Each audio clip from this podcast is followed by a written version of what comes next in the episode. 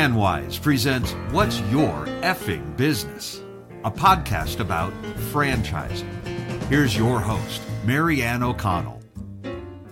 Hi, welcome to What's Your Effing Business. I'm Marianne O'Connell. I am the president and founder of FranWise. We are franchise counselors that specialize in operations and documentation.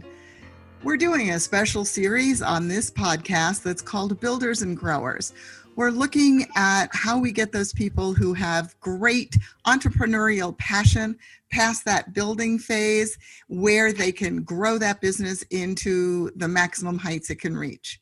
And today we have uh, the COO of NRD Capital, Susan Beth. And Susan has been a builder, a grower, and now she's growing multiple brands. Susan, welcome to What's Your Effing Business? Thank you so much. Glad to be here. Well, first, let's tell people. I always assume everyone knows what NRD Capital does, but can you give us a brief rundown on what you're about? Yeah, absolutely. My pleasure. So, NRD Capital is a private equity fund that invests predominantly in franchise businesses and multi unit businesses. So, we have uh, four restaurant companies in our current portfolio, uh, two of which are predominantly franchised, and two of which are uh, predominantly company owned. And then we also have um, our most recent recent acquisition, which is Altitude Trampoline Park. So four restaurants and one trampoline park, and then um, we're always looking for other uh, business opportunities, but they have to be multi-unit or franchise related in some way. So would the advice there be eat after you go to the trampoline park? You know, you definitely don't want to go to Fuzzy's Taco Shop before you start jumping. So can you give us your background? How did you what's your intro into franchising and how did you end up at NRD?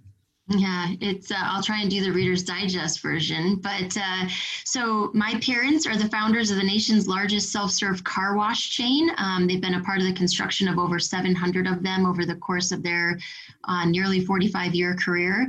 And uh, my mom was three months pregnant with me, putting the roof on the very first car wash she ever built. So um, I have literally been in business my entire life. Uh, started working when I was four, became a franchisee for the first time when I was 19. Um, built my first store from the ground up when I was 23 or so. Then came over to the franchisor side of the business after converting our family business, Superwash Car Washes, from a licensing business model to a franchise business model. So that got me into franchising in the early 2000s. Um, and then uh, I worked my way up through the ranks of the family business. I spent about eight years as a multi unit franchisee. Um, along the way, I started my professional speaking career to become a professional motivational speaker to the franchise world.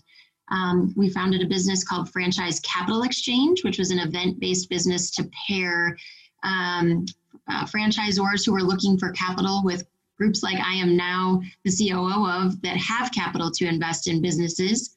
Ultimately, became the chief operating officer of our family business and then left in December of 2014 to uh, join my now partner Aziz Hashim uh, in the starting of our of our private equity fund NRD Capital. That's quite an arc. Yeah, it is quite an arc. so I had the pleasure of working with you and eventually taking over Franchise Capital Exchange. And when we let's explain quickly, it was just as you were saying. Um, I referred to it in a more casual way. It was like a dating service for brands to equity and people got coached on how to make a good pitch to the equity funds um, how to recognize what they needed and ask for it and i think that's a lot of the genesis of what this series um, this season is about so when we were doing franchise capital exchange together let's just call it fcx it's going to be faster mm-hmm. um, we saw a lot of businesses that were started by very bright people with great ideas and great enthusiasm, but they seem to hit a wall. Do you see that as you're analyzing franchises out there? And is there a path past the wall that you see? Yeah, I definitely see it, but I think more importantly than seeing it, I've lived it, right? I've been that person that needed to step out of the way for a business to have the next kind of chance. Obviously, the family business has been around for nearly 45 years, so I've lived different kind of inflection points, if you will, um, in that business as well. So I would say absolutely. And I would say that how do you get past the wall is knowing having a decision whether this is going to be kind of your life's work or if you're here just for a period of time to be the founder and then to pass it on to folks that are more kind of what's traditionally called professional management. Um, I was very fortunate when I was young, probably like 18, where I had access to a young entrepreneur and she made a statement that totally didn't make sense to me at the time but does now. And she said I, am a she's she was a serial entrepreneur. And she said if i'm in a business that i start longer than seven years i've failed. Well wow. i had been in the throes of the family business at that point for you know 18 years of my life and we had planned to keep the family business in the family and that has happened. So for her to say if i'm here after seven years then i've failed made no sense to me in my kind of you know teen years but it does now many years later um, because the serial entrepreneurs and the founders um, i think you're referring to them as the as the builders right? The builders they're they're there for a very specific purpose and for it to truly have its highest level or highest chance of being optimized typically you'll see those entrepreneurs step out and bring in the growers. So that so was a really interesting time in my life to hear that. Sometimes those messages come when you don't need them, but at least you had the forethought to keep it in the back of your head. I was going to say, to, it's like the one thing I have remembered. We all know how bad my memory is. so that's a good thing that that one stuck with me.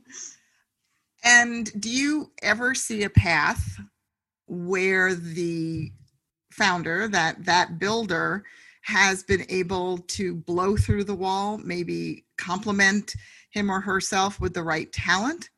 Yep, absolutely. And I think that's you you just nailed it. So I don't know that there's much more I can contribute, but it really is about then surrounding yourself with the team, not only of your support team, but your advisory team and I will say that that is something I'm incredibly proud of. Um, is that I believe that I do a really good job of surrounding myself with people who have better skills than me, that are smarter than me, that have completely different talents than I do, and I draw as much feedback. I don't always take it very well. I'm not exceptionally good at receiving critical feedback all that well, but I do internalize it. And then I will, once I get past my, my poor little ego being hurt, I will um, act on it. And I think that's really important. If you're going to stay in a business that you founded, to then have people who can help you pick your pick your head up.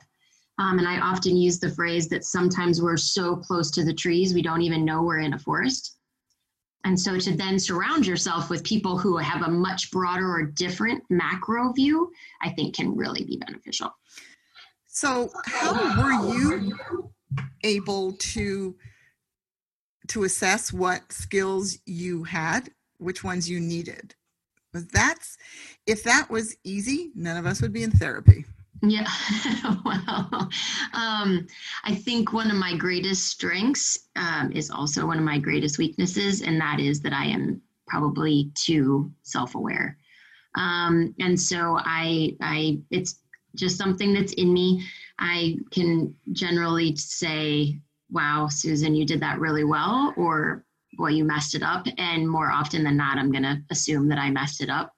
So, um, for instance, I know that I I am not a strong financial mind. Like that's not what anybody would hire me for. But what I do know that I'm really good at is building wonderful teams of people around me who are phenomenal at that, who have the ability to translate that information to me so that I can go act on it. Um, but I would just say, look, always again, surrounding yourself with people who will who will be honest and candid with you. I think that's obviously part of what I value so much in our friendship is the conversations we've had over the years and I tend to to try and always surround myself with people who will help me kick my own butt and uh, get back to work. But you know, not just surrounding yourself with people who are there to to shake their head yes and tell you what you want to hear. I think that's also an important part of the kind of assessment phase. Um, we can't all be good at all things, nor should we try to be. No, the, the the the idea of a Renaissance man wouldn't be so extraordinary if we were all that. Um, so in your former life, when you were with Superwash, you were still out in the field.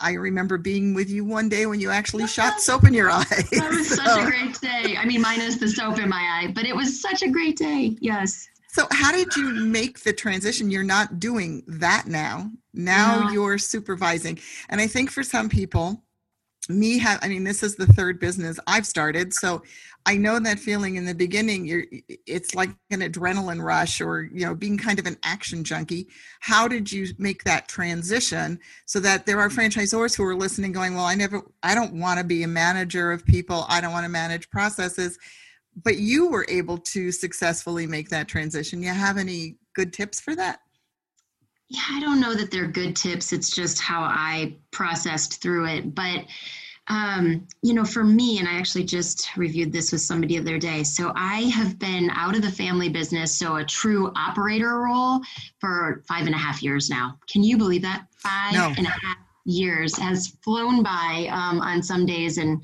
others not so much. But so I've been out of the true operator role for about five and a half years. And for me, the real opportunity to move to NRD Capital and to do what Aziz and I and our team are doing here was about my ability to Im- hopefully positively impact more people that's what it was about for me. So when I was an operator in a single company, wonderful experience. I had you know a couple hundred people that i was able to to, to touch.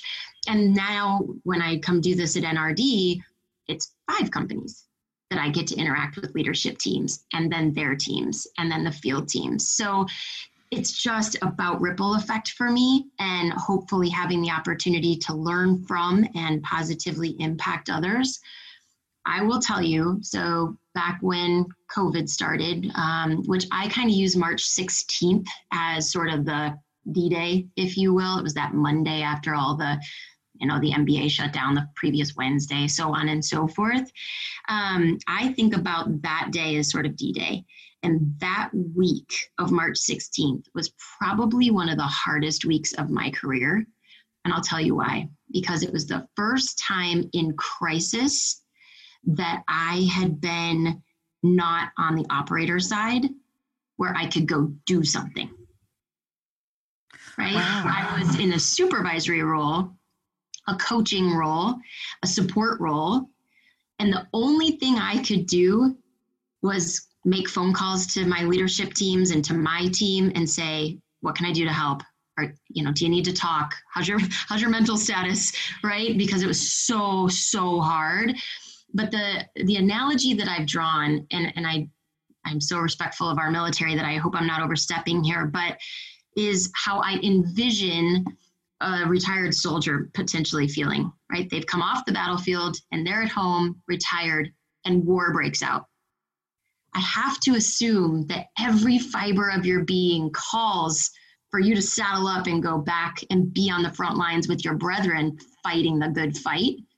That's exactly how I felt. Every fiber of my being called for me to saddle up and go do something but I couldn't. That wasn't, that's not my role anymore. But that's interesting. I think for any executive, no matter what what field we're talking about, um, there are times when keeping that that big vision and being the guy on the top who's taking the calls and keeping everybody calm and starting to see the forest you were talking about before that's more important than being in the trenches and doing and in the franchise world, it was the franchisees that had to keep going yeah. every single day. Though I will say, I don't think I have ever known a time when franchisor worth was more on display and more important than it's been through this pandemic. And for those of you listening, we are recording this in the first week of August, so we're into month six, but who knows what happens next. Um, but I think people like you being able to direct the troops. Um, now I have this vision. Now that you've given military, I'm picturing the guy with the the map on the table, and you know the little push things are moving the battleships around. Um, it's it's important. So we've focused, and in the conversations prior to this, I know I've been focusing on what do those builders need to keep to get to get bigger. But I want to ask you because you're working with brands that had a level of success, you're taking them to greater levels of success. What advice do you have for the people who drop in as the growers, as I'm saying, those who are able to see opportunity in a brand and expand it? What do they need to bring to the table?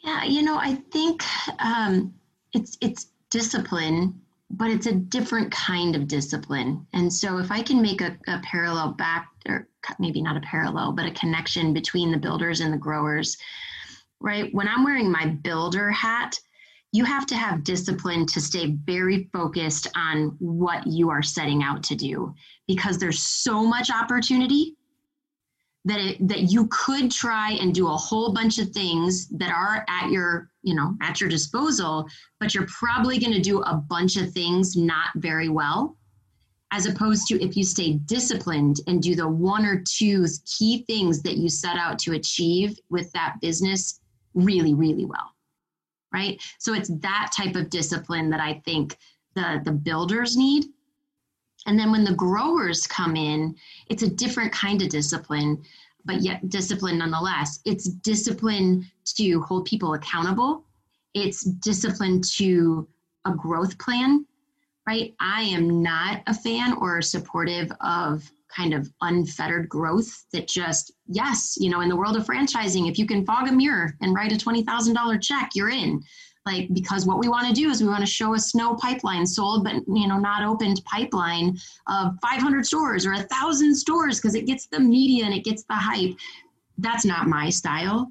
Um, i believe that the great growers that i have been around are incredibly disciplined about the way that they grow brands not not only from a franchisee that they bring in the geographies that they cover right? They don't do this scattershot I'm going to go New York, California, then I'm going to put one in Florida, maybe one in Idaho because I had somebody call, right? Right. It takes discipline to say, here's how we're going to grow. We're going to grow very strategically. We're going to grow very aggressively in some cases, but we're going to be really smart about it. And I think it's the same in the way we support teams and franchisees on the ops side. So it's still discipline, but it's this discipline with a level of accountability that the builders kind of right you have discipline but your accountability is a little bit out the window because you're just trying to build the plane while you're flying it. I think it's also a, mem- a, a, a portion of faith. That you have to have faith that what you're doing what this business was in the first place is worth it's like a kid. I'm not going to give my kid to anybody. I have i have if i'm going to adopt my kid out i'm going to i'm going to check out who that's who's going to get them and the same thing should be happening with franchise development.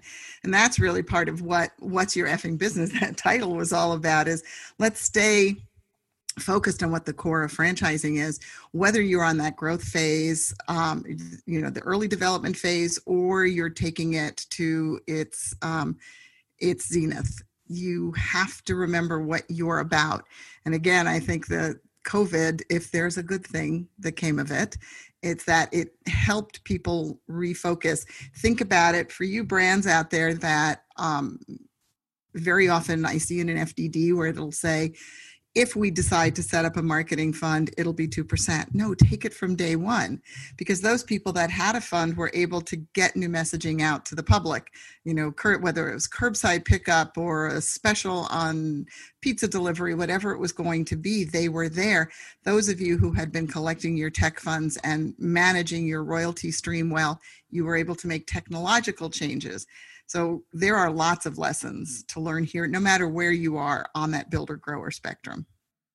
Yeah, I would say that there are so many lessons, and I and I don't. Uh, I don't ever need to go through COVID again. Like this can be fine as a once in a lifetime uh, sort of occurrence. Um, but I will say, I hate the circumstances and love the innovation.